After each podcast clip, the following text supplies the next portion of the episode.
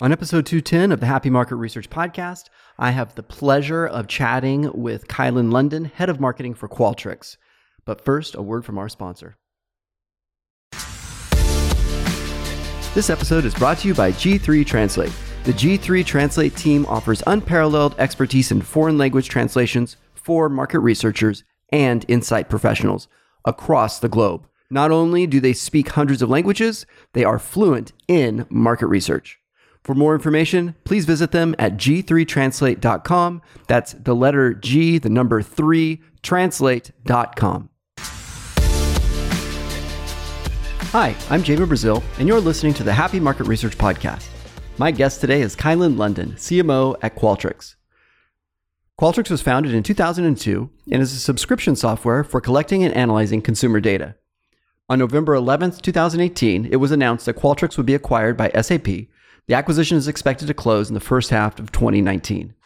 Prior to joining Qualtrics in 2013, Kylan worked in turnaround and restructuring services at DVC while getting his MBA at Stanford University. Kylan, thanks very much for joining me on the Happy Market Research Podcast. I've been watching you guys, you know, very closely, of course, given my background at Decipher. I remember actually in 2002 when I saw you guys pop, I was in a meeting at Intuit Intuit brought up that they had heard about you guys and you had reached out. And I'm like, oh, that's really interesting. So I started doing some digging, you know, based out of Utah, kind of an, an unusual location for um, a technology company in those days. And then, you know, subsequently, as the company just ramped, it felt like every single year it was almost like a new phoenix. Hmm. Yeah, it was interesting because, you know, it's funny as, as people look back now, it seems real intuitive, right? Like you look at the path and it seems it's they're like, oh, of course, because you know when I joined the company um, out of uh, uh, at a business school, it was still very much an academic research tool, and, and I say tool very you know sort of specifically. And then you know very soon thereafter, we kind of pivoted into a, an academic research platform. Then we went into a corporate research platform. Then we went into sort of like a general speak, generally speaking, like insight platform, uh, because it was sort of beyond just kind of the market research that people were doing. And then we moved into experience management. And again, looking back, it's like, oh yeah, all those steps seem really logical, but they were terrifying at the time, right? Like each one of those felt like we were really taking a risk or we had this core audience that was really important to us and and that we wanted to continue to sort of prioritize and put at the center of everything. But we need to expand sort of the messaging and our product offering to include different people, which means, you know, the messaging gets a little bit diluted to that specific core audience at first. So, you know, every time it felt really risky. And, and I'll, I'll be honest, like when I first met Ryan, he and I had a chance encounter in Palo Alto. He was out there closing the first round of, of financing from Sequoia and Accel, and we had breakfast together. And there were two things. And what year is that? This is uh, that was 2012. Uh, yeah, so in 2012, I had breakfast with Ryan Smith. Uh, again, he was closing that round, you know, the, the first round of financing, and there were two things in this meeting that appeared to be true instantly that have proven to be true over time. So the first one was that Ryan is a CEO appeared to me to be a bet the business kind of person, meaning he did not come across as the kind of person that was going to say, um, "Hey, I know Wall Street thinks we're going to go grow at nine percent this year. Let's go blow everyone's mind and let's do eleven percent." Like that just was not ever his DNA. He was like, "Look, I want to go completely invent and take a category all the way to the top, or else I'm just not that interested in doing this, right? Like, so let's go beat, you know, the, the largest enterprise software players in the world, or else, like, what are we doing? And he just had that sort of energy of like, look, we're going to the moon, and uh, you know, if you want to sign up, let's do this. And so now that's that's interesting because back to that original point, that's what happened, right? Like he's bet the business over and over again, right? Between going from an academic research tool to an enterprise research tool to an insight platform to now experience management. Each of those have been a bet the business decision um, and have, have, led to you know phenomenal results for us in the company. So just you know could be more excited to be part of that. Yeah. So, so we, the other piece. I'm sorry. Go ahead. Yeah, yeah. So he was he's appeared to be a bet the business kind of person, and he also appeared to be a bet on people kind of person. Meaning that I got the sense from him in our you know first breakfast ever meeting that he assumed people could do it before he assumed that they couldn't do it. And so, you know, you can imagine those two things to, together were incredibly powerful. Someone emerging from business school, and now granted, I'd been in the private equity space for five years, but the idea of moving, going to a technology company that was going to shoot for the moon, and that would always assume someone could before they couldn't.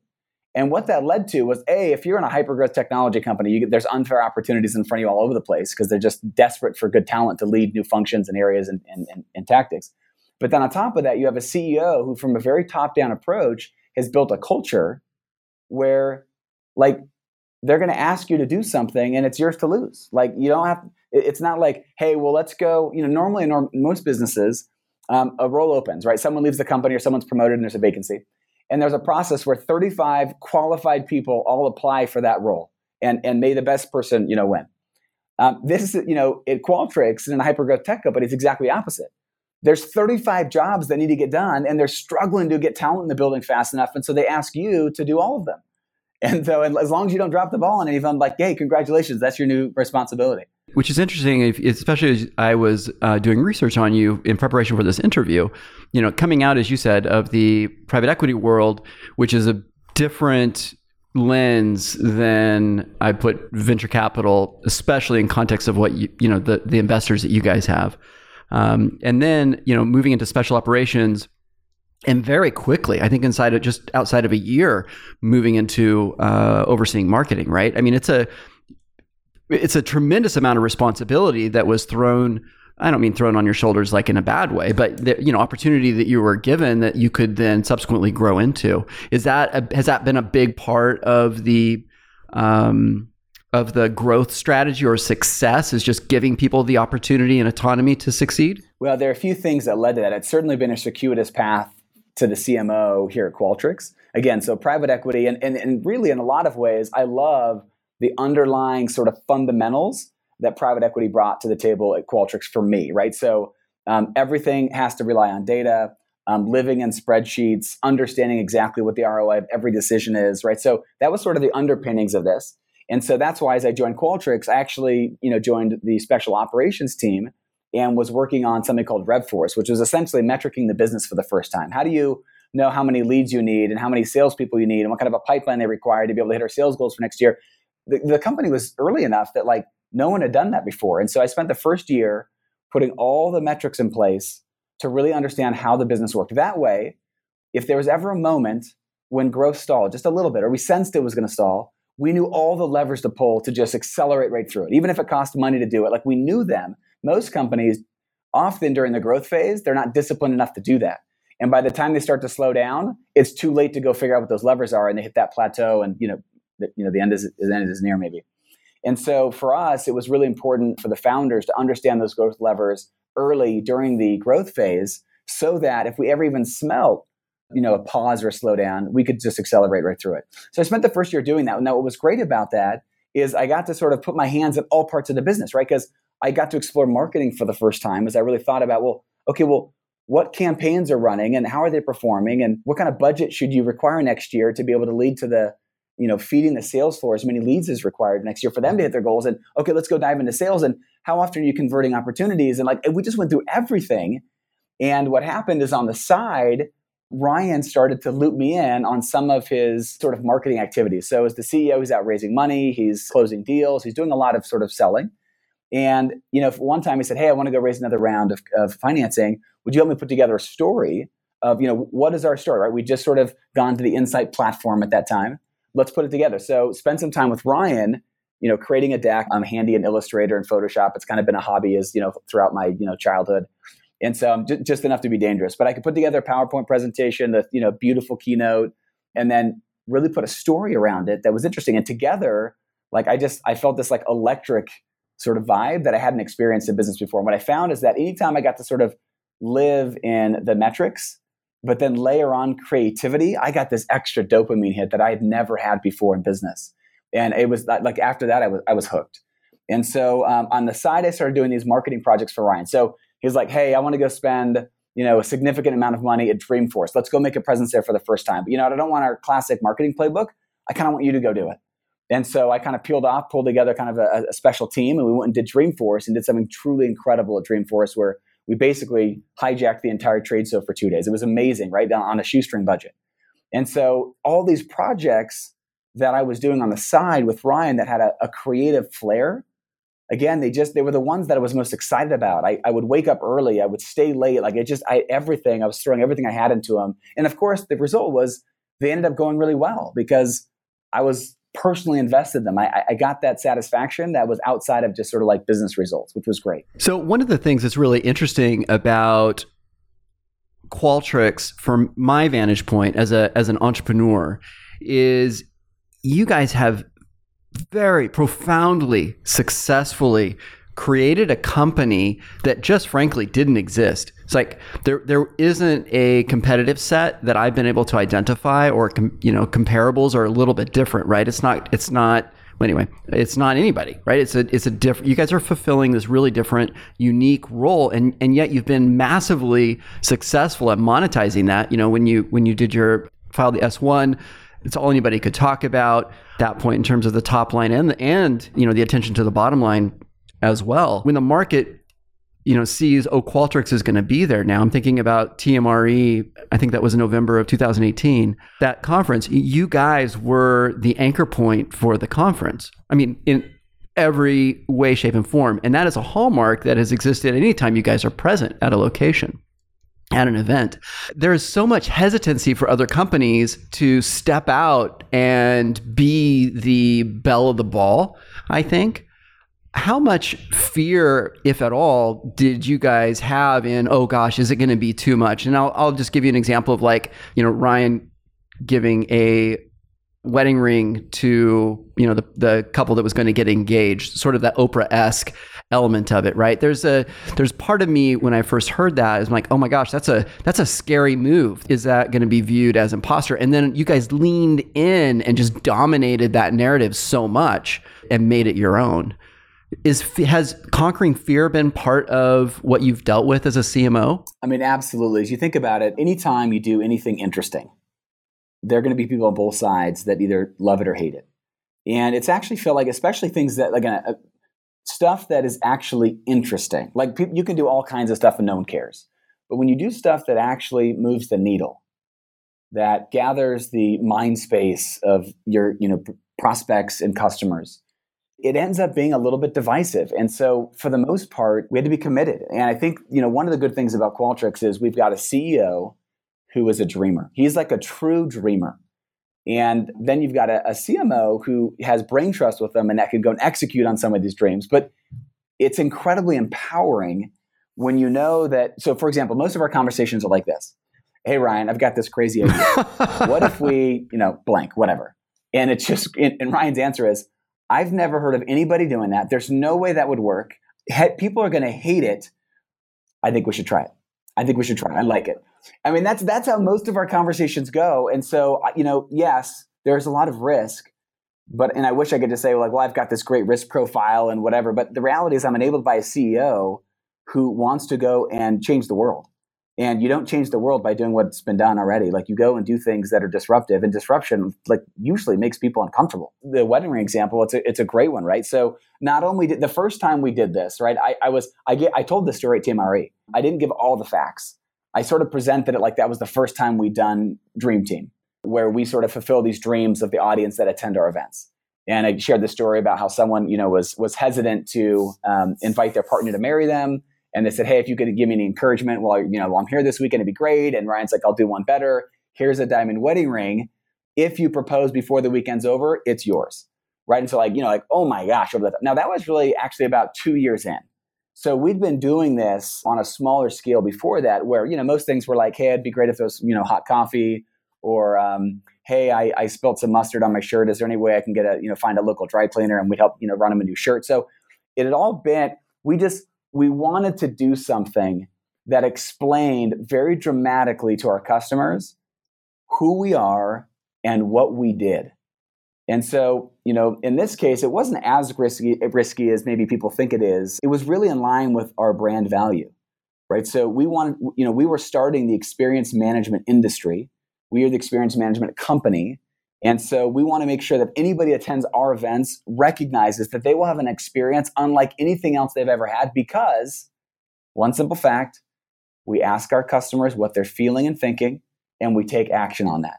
Now, you might say, well, that's a dramatic action to take of buying wedding rings, and that's not you know profitable in the long term for most businesses. Correct, but it highlights sort of uh, at the core who we are as a company and what we enable other organizations to do, which is to listen to customers, employees, prospects, all stakeholders, and then take action in a meaningful way to drive sort of loyalty and sort of excitement for the brand that doesn't exist for most companies. When you think about your focus as an executive team, most companies I think are centered around I, I don't know really what the ratios are, but I'll just pretend like I do, like I do with everything else, right? So we'll say it's 80% focused on external customers and 20% internal HR. It feels like the needle is different at Qualtrics. It feels like there's been more of a I don't know what it is, 50 50, or even if it is zero sum, maybe it's 100% in both camps, right? How much of your energy is spent on and focus spent on internal culture versus external sales? Yeah, I mean, yeah, I wish I could, you know, give you a percentage breakdown. It's not off the cuff, it's not entirely clear to me, but I'll give you a couple anecdotes of things and how we kind of think about it. I'll just give you a couple sort of artifacts of Qualtrics culture that have perpetuated throughout our 16, 18 year history. Every Friday, for the first 10 years when there was you know 15 people in the building they would get together and have a tgif meeting. And they'd get together and you know over the course of an hour they would sort of celebrate the new deals that had come in. So talk about sales success. And then they'd focus on people after that. So the sales success was really important right? Like there the people part and, and, and, again the sales piece i shouldn't undermine that like we're an incredibly sales driven organization. So like that was that was the first thing we talked about let's to be clear but then right after that, and for the majority of the meeting, there were a couple of really key activities that were never missed, and this this perpetuate today. So one is anybody that was new at the company would get up and introduce themselves, and as they did, they would share, you know, where they're from, you know, what team they're joining, et cetera. But also they would share their first concert. And as you know, as they did that, it was interesting because it would really sort of when you share your first concert, it actually elicits quite an, an emotional reaction from those around you, right? It's like either people that was their first concert too, and like they're somehow your soulmates with that person automatically for some reason, or oh my gosh, you did not seem to me like a Dr. Dre or Snoop Dogg kind of person. Like that's totally a mind blower. Like there's just all these things that are really interesting about that. So that was an important sort of thing that perpetuated. And then if if the person said, I've actually never been to a concert, Ryan would say, hey, choose you know choose your dream concert. We're sending you your first concert, right? Kind of a thing. So it's kind of this great you know celebration moment for new employees. Then we would do this thing called um, Whoops, and Whoops was a chance to celebrate people and mistakes at Qualtrics and the cost of going fast, which was again what we were trying to do. Basically, each week someone would raise their hand, a few people, and they would share a story about messing up that week. Right? It was like, hey, I, um, you know, the crazy stories, right? Like I took a support call on my phone because it was a crisis situation, but I was in the bathroom. And so I was talking to the client while I was using the bathroom. And, and, there was this moment where they could tell I was in the bathroom and it was super awkward, right? Like just everything that you could think of, someone would surface and tell the story. And then there was this award. And whoever had the biggest, funniest voted upon, everyone voted at the end, mistake. We celebrated that and they got this award they carried with them for the week until the next Friday when someone else would volunteer. And it just sort of made it okay for people to go fast, to take risks, to fail, you know, and there was always a learning moment, you know, like the founders would step up and our CEO, co-founder Jared would would take the mic and just sort of comment around that mistake for just a second, just to make sure it brought context to why either we should never do that again or hey, that's the cost of, you know, going fast. So those are kind of things. So today, even now, every it's moved to Thursday to handle our international offices. Every Thursday, we have a TGIT meeting now where it's all hands globally, everybody dials in, and we do the same things. And so we've tried really hard in a lot of ways to sort of make sure those components are, we, we do stay very internally focused on making sure that we have the best benefits in the world, that our people are more engaged in any other business, that, you know, regretted attrition is, you know, zero where possible. Like that's a massive focus. And what, what I think Ryan's done is he's built a family. At this point, it's a 2,000 person family, which, you know, we intend to scale that to much greater than that. Um, and we're on track to do it. Is the plan post, you know, close with SAP to operate autonomously, similar to a Google and Yahoo, or is it to operate under the umbrella? It's this very cool combination of both, and I'll tell you why. So on the one hand, so right now, SAP, I mean, SAP is incredible, and like what they've been able to do, almost you know, triple their market cap under Bill McDermott. Like he's a phenomenal leader. Like he's amazing. And their most recent sort of like market strategy has been to sort of build up the intelligent enterprise because with smarter businesses, you can improve the world. And there's a lot of reasons that that's made a ton of sense and it's been great for them. But what they recognized is that the future of the business software industry is experience management. Right? It's not just producing more widgets faster with, you know, less overhead and, you know, reduce supply chain sort of friction, but instead it's about how do you actually manage the experience end to end? Not only, so for example, okay, let's say you buy a new pair of Under Armour shoes, they're new hover shoes that are amazing. And you put them on, you're like, wow, I, I, I ordered a size nine, but these fit a little bit different than most of my size nine shoes.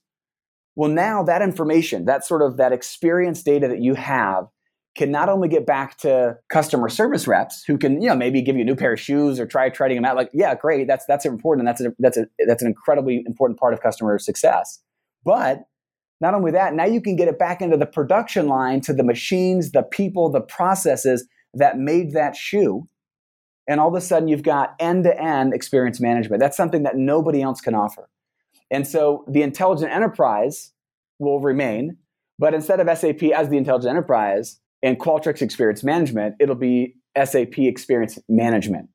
And one of the products you can buy is Qualtrics, right? Because that's how they deliver experience management is you need the X data, which is what we deliver, and you need O data, which is what they're, you know, best in the world at you know 76% of all the world's transactions. That's amazing.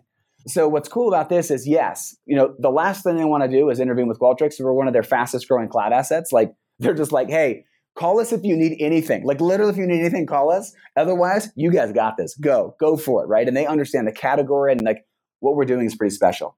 At the same time they're elevating their messaging up to we are experience management and so it's this really cool thing where we're at the table and all these decisions talking about what the future of the company is, mostly what the future of experience management is and how we do that together. You know, one of the things that you brought up is in the very, very early days, you know, starting in B school, right? That I think you guys actually have or had a, um, oh gosh, it's been a long time since I've been to since I've gotten my MBA, but there's like this self-reported product where you do a, you know, you have a bunch of people survey about who you are and, you know, and then it's a self-awareness assessment. That has a name, and I don't know why I can't think of it. It's, but anyway, the 360 performance. 360 review. Thank yeah. you. So the 360, and do you guys still have that product? Sure. Yeah. Yeah. Okay, great. So was that the first product, or was there a B two B product that was was was that the original strategy? You mean outside of our um, research offering for academics? Yes. Yeah. So yeah. So so let me. I'll give you a quick overview of the history of Qualtrics. And, and, and sorry, really quick. And this is the reason why I'm interested in it. Is it felt to me as an outsider like there was a pivot that took place inside of Qualtrics that was super important, where there was and this is just again this is an outsider view where there was you know an intention to go to the to the market at large and then sort of a refocus on the B schools and then the B schools you know eventually empowering organizations and already being the tool of choice because of the you know experience.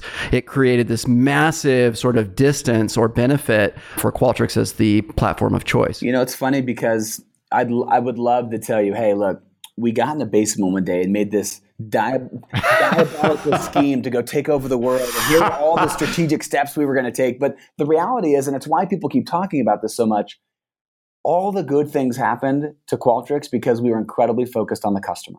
And I know that sounds so cliche and that's what everybody says, but let me just give you evidence of what that means and how that, that pivot you felt that was so smart and sort of put Qualtrics into the next stratosphere was absolutely just working and listening to customers and then being smart on top of that, right? Because sometimes customers ask for strange things, especially academics. I mean, academics are in a lot of ways the worst possible customers, right? Like they, they want really fringe use case sort of features that no one will ever use ever again, but if they need it for this very specific research thing they're doing, and then they they have so much time on their hands, they're in the product all day long, just pounding the product, right? So it's like they're just they're really demanding customers. But what that did is it forced us to innovate and to build something incredibly robust. It forced us to build an enterprise offering, although we didn't know it at the time, right? So think about academics. Some of the data they're collecting is so sensitive, the university will be sued if any of the information gets out, right? Medical records, yeah, gender preferences, like all kinds of stuff, right? So it has to be incredibly secure.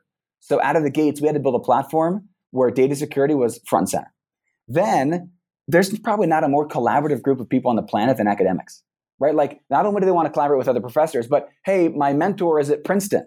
I need to collaborate the same thing with this friend at Princeton. And so collaboration became an important part of the tool out of the gate. So all of a sudden, you've got an enterprise platform that's secure and with massive collaboration capabilities. You know that that was absolutely serving that customer, but we didn't realize at the time we are building a lights out enterprise commercial offering. And so, with the 360 in particular, what's cool about that is universities who are our primary customer said, Hey, business schools in particular, we're having trouble proving that people, there's economic benefit to having an MBA. So, one of the things we want to do is we want to show people how big of a transformation they have as they go through the process. And so that's where they said, Hey, we could use Qualtrics and just survey their friends and find out how they feel about their skills and then afterwards survey them again a year after school and be like, hey, did, did, did you see any changes? Right? Like what happened? And they said, but you know, it'd be really cool is, God, it'd be better if you could do, you know, one assessment, but instead of like one survey that one person responds and then another one, another one, another one, another another one, what if it was one survey and multiple people or what they call multi-rater feedback could exist? So we said, oh, that's a cool technology problem. We could probably fix that. Let's go do that. So we built the 360 to go address this B school problem of hey, we need to show the world that people come to our program and leave different, better, improved, more skilled, more ready for the workforce. And that's what the 360, that's how it started. So we started, it started at Stanford. I love that. So then, so I just I have to I have to interject really quick since you're on this since you're on the um on the B school I have this so I have competed over the years with you guys um vigorously and I've won and I've lost and one of my all time biggest losses is the is actually in my hometown, Fresno State. So Fresno State has a Qualtrics license.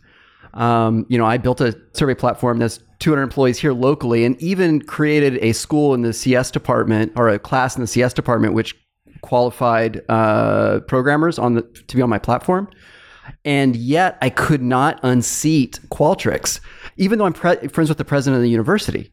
So it was it's interesting how you know, once you were dug in, you know, to that ecosystem, there just it felt like it was really hard, if not impossible, to unseat you. Oh well, we lo- I mean, we love that strategy, and and I wish I could say it was just because you know we have a great sales team, which we do.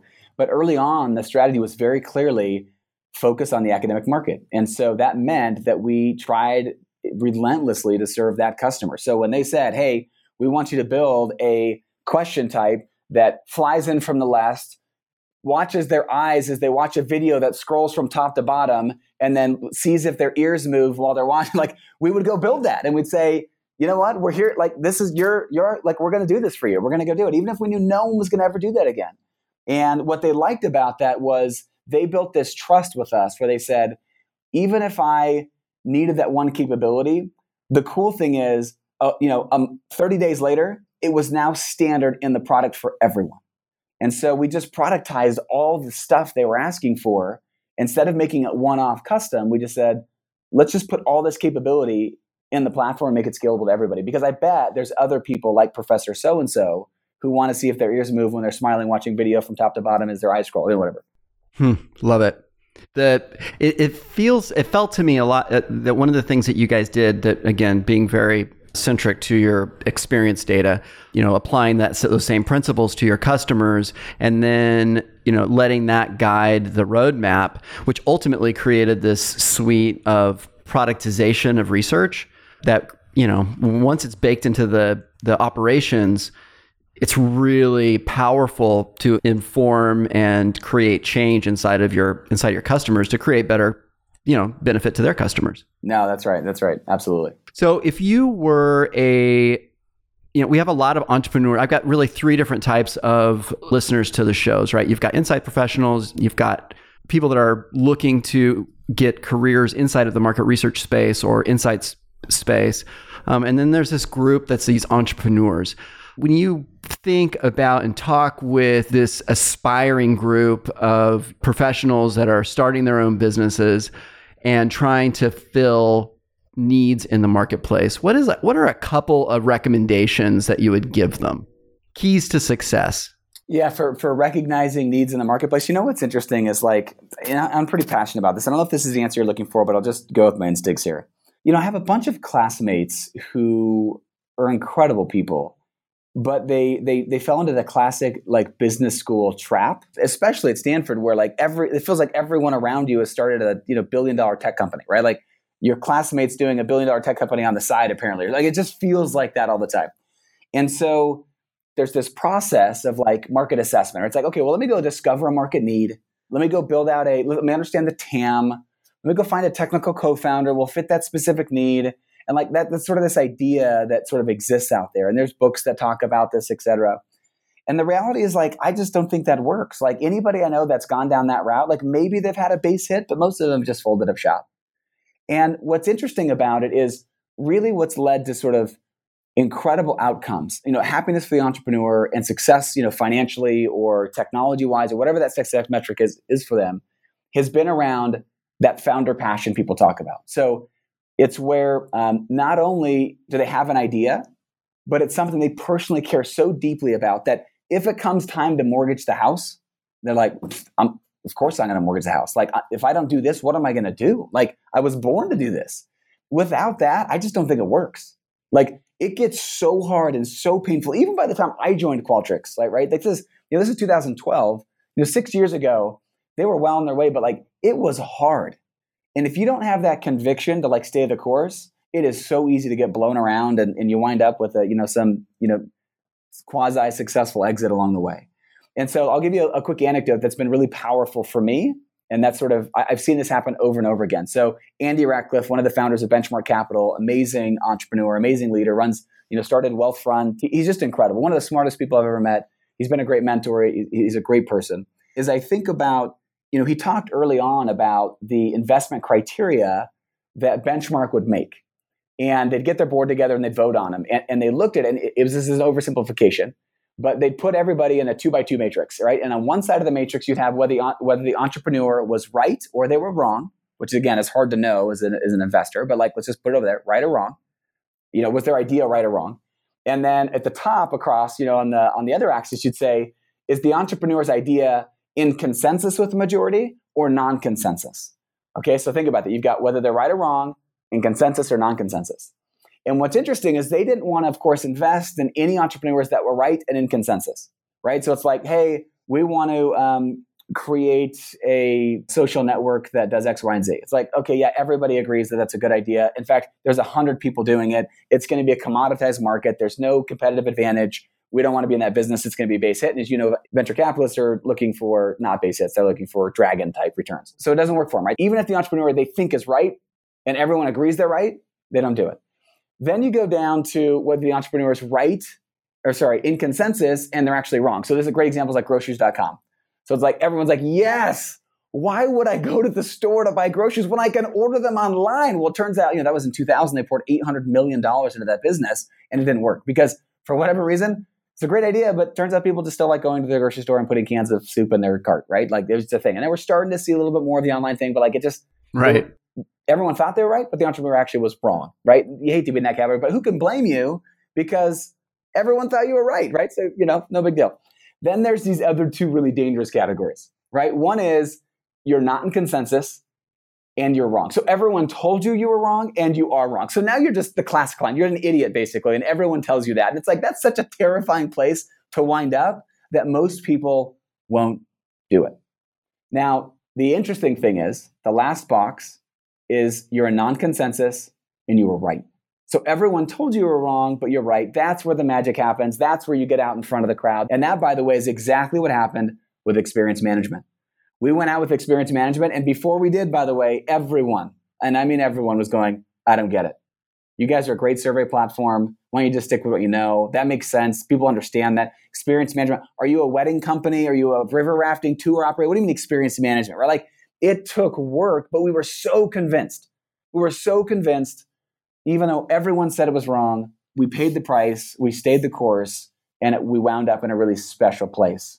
Um, and I think everybody in this last you know acquisition it, it, painted a picture of how special it really was. What's cool and what's counterintuitive about this is Andy tells this story about how they would have the board vote at Benchmark, and if the entire you know board agreed that it was an amazing investment that they should do it, they walked away because they knew that they were in that territory of the box that was the entrepreneur was probably right and everybody knew it. That wasn't the kind of business they want to invest in. Which is so counterintuitive, right? So counterintuitive. So it's funny because now I have friends come to me and they'll be like, and it's funny, this is pretty common, right? There's either the entrepreneurs who don't want to tell anybody because they think people are going to steal their idea, or there's the entrepreneur that's a little like, that doesn't have the confidence they need. So they're out there like, hey, I, I kind of have this idea. What do you think? And they're looking for people to say, that's amazing. That's genius. You should totally do that. When the reality is, in a lot of ways, you should be doing the opposite, right? When, when you go, hey, I've got this idea. What do you think? People are like, that's really stupid. I don't get it. The answer should be like, so you're saying there's a chance, all right? Like, okay, like it's it's that pushback that's uncomfortable that says, okay, this is something I care about so deeply. The rest of the world doesn't quite get it yet, but they will. Right? It's like if that's the, what you have inside, that's a good thing. Exactly. It's this capacity to be able to trump the fear of failure and the fear of how the market, your parents, whatever might view you, and just be dogmatic about your going to be successful because this is what the market needs. But, you know, the fear part is that you move to your you know, using your quadrant example, you do move into that position of, yeah, everybody said it was a bad idea, and oh yeah, it turns out it was. But you know, thinking about your transition into experience management, I think that view is that you described is, and I appreciate that that that color commentary is exactly correct, right? I mean, I remember when you guys did the announcements, the four quadrants, the website changed. I looked at that and I said, "Holy moly, that is a completely different company." How are com- and this is where my brain went. How are corporations going to pay for it? In other words, it's uncharted territory. There isn't a budget line item, right, that's been set aside for this this experience management or experience data. And it seems like the corporations adapted.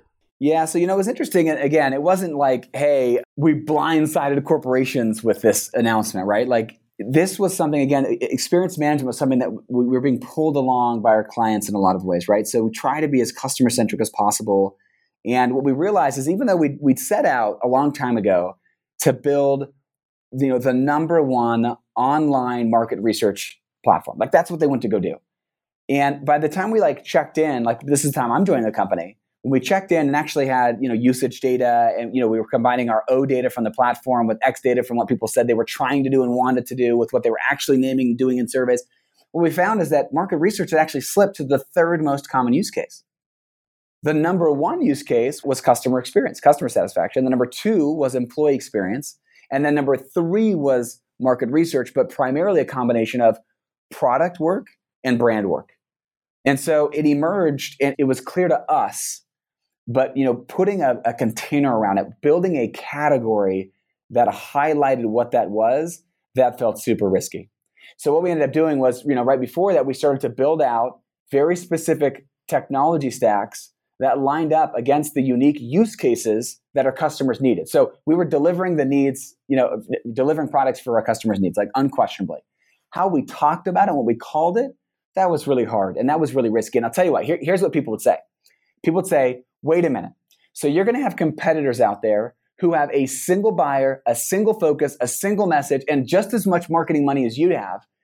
And you're going to go out there and talk about this thing called experience management that probably only resonates with the CEO. And now you've got four different buyers that you're supposed to be selling to. Like it's going to be such a cluster. It's going to be so hard. It's not going to work. Like that's the kind of stuff people were coming back with. And we had to say, it's the right thing to do. You don't get it we're making the bet. Let's go. And that was really hard. It was it was a you know classic Ryan Smith move. It was a bet the business move. Once we made the decision, he went he went top to bottom through the entire company and said, "This is our future. This is what we're doing." There was never like a, "Hey, we're going to go test the waters. We're going to I'm going to go socialize this with the teams." It was like, "This is what we were doing. Let's go." That's such a great story. It's so inspirational, honestly, as an entrepreneur being willing to make those choices and of course it's always nice when it when you're right. I just there's so much of that, you know, the psychology part of it that is just not understood unless you're part of that experience because you don't know, you know, I mean, this Steve Jobs, the dots connect when you look backwards, but as you're going through it, you don't know that the B school grads are going to wind up using you as a platform of choice in 5 years, right? I mean, you just don't know. It's great if it happens, but you just don't know. And being so dedicated towards creating and realizing that vision is, I believe, to your point, the reason that there are companies that are successful and as it wavers, why they're not. If I was to give one tidbit of advice to those aspiring entrepreneurs out there, and it's not even advice that I can say, hey, I've internalized this and I've exemplified this. It's just that I've I've experienced it and watched it at Qualtrics. So that's why I feel like, you know, I, it feels somewhat authentic to share it. And that is that the founders at Qualtrics, Ryan and Jared, have always unquestionably played the long game. They've always played the long game. And you know what's interesting about that is if you think back to like the student thing. Like, look, you did know, Microsoft. I think, I think someone we interviewed someone from Microsoft the other day, and they, they shared that there's 34 million free licenses available to college students right now for Office, and something like two percent of them are being used. So it's like just getting into academics and, for example, playing the academic game and saying, "Hey, we're going to go and serve this audience." And yes, in the long run, all the students are going to adopt it and drag it with them out to the workplace. Like that is not that's not a slam dunk bet. But if you're playing the long game, it's the right decision, right? And so when you're playing the long game, it doesn't make sense to you know give away the entire company up front for ego, right? To be like we were the fastest fundraising company or the the most valuable company in Utah. And like there's a bunch of reasons why it would have made sense to go raise it at higher amounts, right? But instead of doing that, they remained in control of the company because they wanted to build a legendary business that would be generational. And I've just seen this in every single decision they've made. They've stopped and said, fast forward 15 years, what do we want to look like? Okay, let's take that into consideration for the decision today.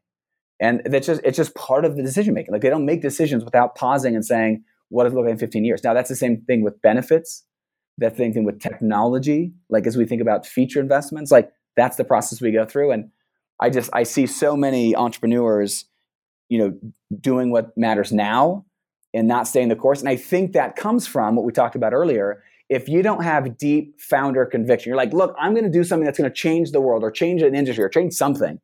Um, if you're not that passionate about it, you're probably just going to do whatever it takes to survive now because you don't really know what the end game is because you're not that passionate about it and it just doesn't work. Only go in on something you're passionate about and then play the long game.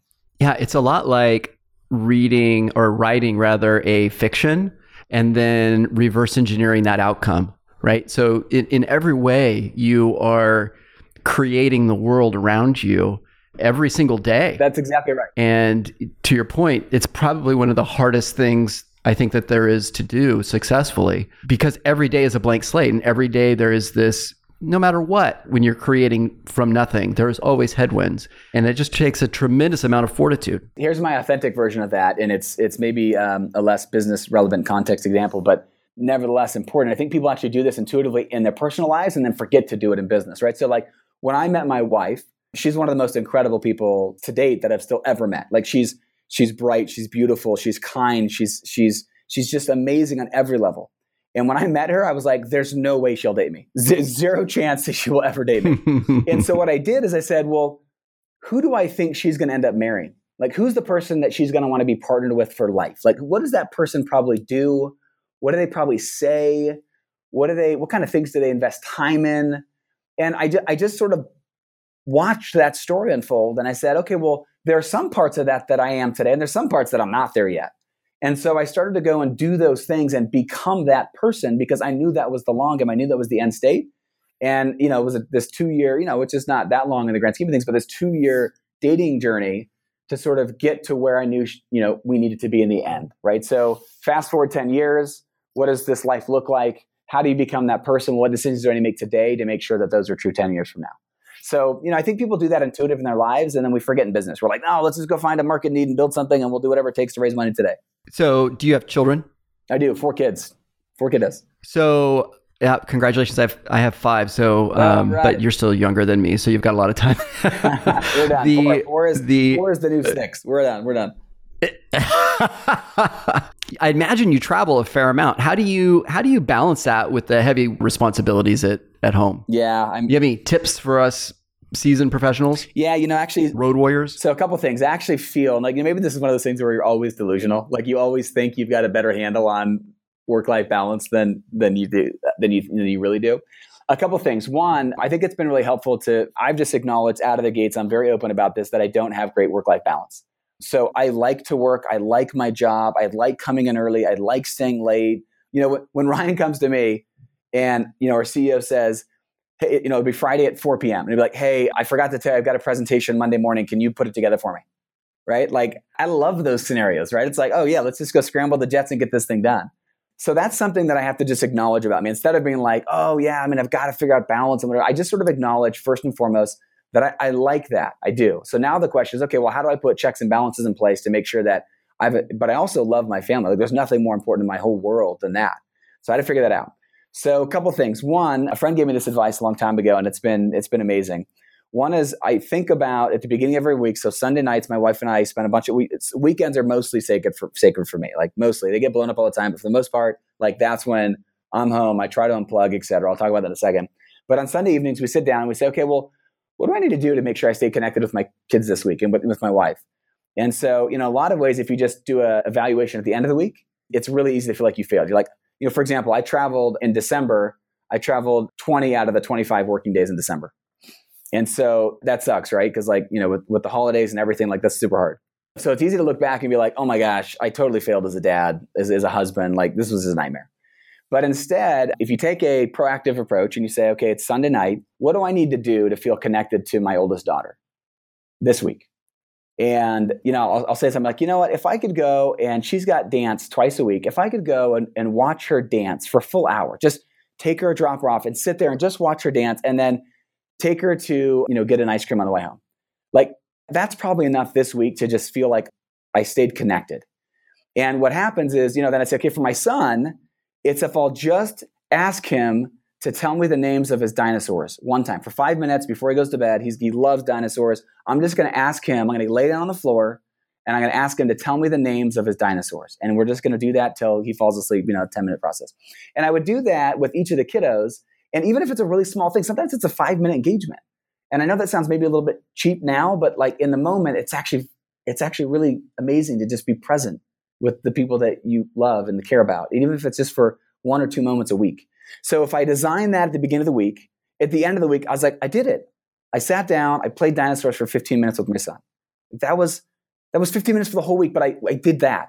And without that, I found myself not doing anything, right? And like I just didn't, and then being frustrated at the end of the week, or maybe I did, but I forgot. Like it just, it felt really toxic. And so designing that, you know, made made a big difference. So really quick, I have to interrupt really briefly. The thing that I love about that tip is all too often I hear people say, Oh, I'm going to watch less TV or whatever so that I focus more on my family. But you're doing the positive as opposed to the negative. And I think that's a big key here. And that is you're saying, All right, I'm going to do boom, five minutes or an hour or whatever the specific activity is, which gives you a very specific view of what success looks like, as opposed to framed in the negative of I'm going to stop a behavior, right? And then as a byproduct of that behavior i'll spend more time with my kids or whatever yeah no that's that's exactly right it's, it's it's worked really well for me and it's not perfect every time and there's some weeks where the commitments are larger than 15 minutes and some weeks they're shorter um, but the consistency over time I feel incredibly connected to my kids. It's been great. So that's that's a tip I'd share. And then the other one is on weekends. I've taken a playbook out of Clayton Christensen's, you know, How Will You Measure Your Life book, where he talks about you know, he reserved Saturdays for teaching his kids how to work. Like that was what he like that was his thing. And he's like, I don't work Saturdays. I don't like that is the day I teach my kids to work.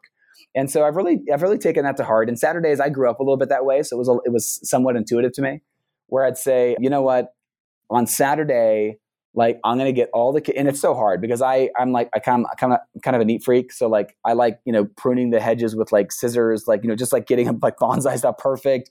And so when you bring the kids out there and they're just like, you know, the, you know, the, they're running over the bushes with the lawnmower, and like it's just not a great scenario. Um, I just I have to remind myself every time, like, no, this is. I'd rather have my kids connected me to me through work ethic and like understanding how to take care of the things that we you know that we have than having the perfect manicured yard and a couple dead spots where you know things happen. So yeah, I hold weekends sort of sacrosanct. I use them to very much a Saturday is is a work day. Kids don't play with friends on Saturday, like maybe, maybe in the evening or something, but like it's just the day we're together. And then, you know, like I do the same thing with my wife. Like every every week we say, hey, what do we want to do to stay connected? And then one last tip. I love a good hot soak, like a good a good hot bath. And so most nights, no matter how late it is, if I'm in town, I'll hear the bathtub filling up and my wife knows that I can't resist. And so sirens call. And when you, it's right, and when you're in the bathtub, you're probably not using technology, right? Like it's not, you know, that it's a risky proposition. hope so, not. so you are. It is just like eye to eye bath time with my partner, at least twice, but probably three times a week. And when you get in the bath, a hot bath, like you're just, it's it's it's like intoxicating. You have to stay in there for at least 30 minutes. Like I, I can't get in a hot bath and get out in two minutes. Like I just, so we invest, we talk, we catch up. It's our time to kind of resync and connect. So yeah, fill up a hot bathtub. That's a work miracles for me. My guest today has been Kylan Lundeen, CMO of Qualtrics. Kylan, thank you so much for being on the Happy Market Research podcast with me today. Thanks for having me. Great to be here. I'd also like to point out that he accepted this interview by me submitting to the Dreamcast my wish for him to be on here. So, again, special thanks to all those who made this happen. Additionally, please take the time to rate this podcast on Apple iTunes. It helps other insight professionals like yourself find us. Really appreciate the support of the community. Have a great rest of your day. This episode is brought to you by G3 Translate. The G3 Translate team offers unparalleled expertise in foreign language translations for market researchers and insight professionals across the globe. Not only do they speak hundreds of languages, they are fluent in market research. For more information, please visit them at g3translate.com. That's the letter G, the number 3, translate.com.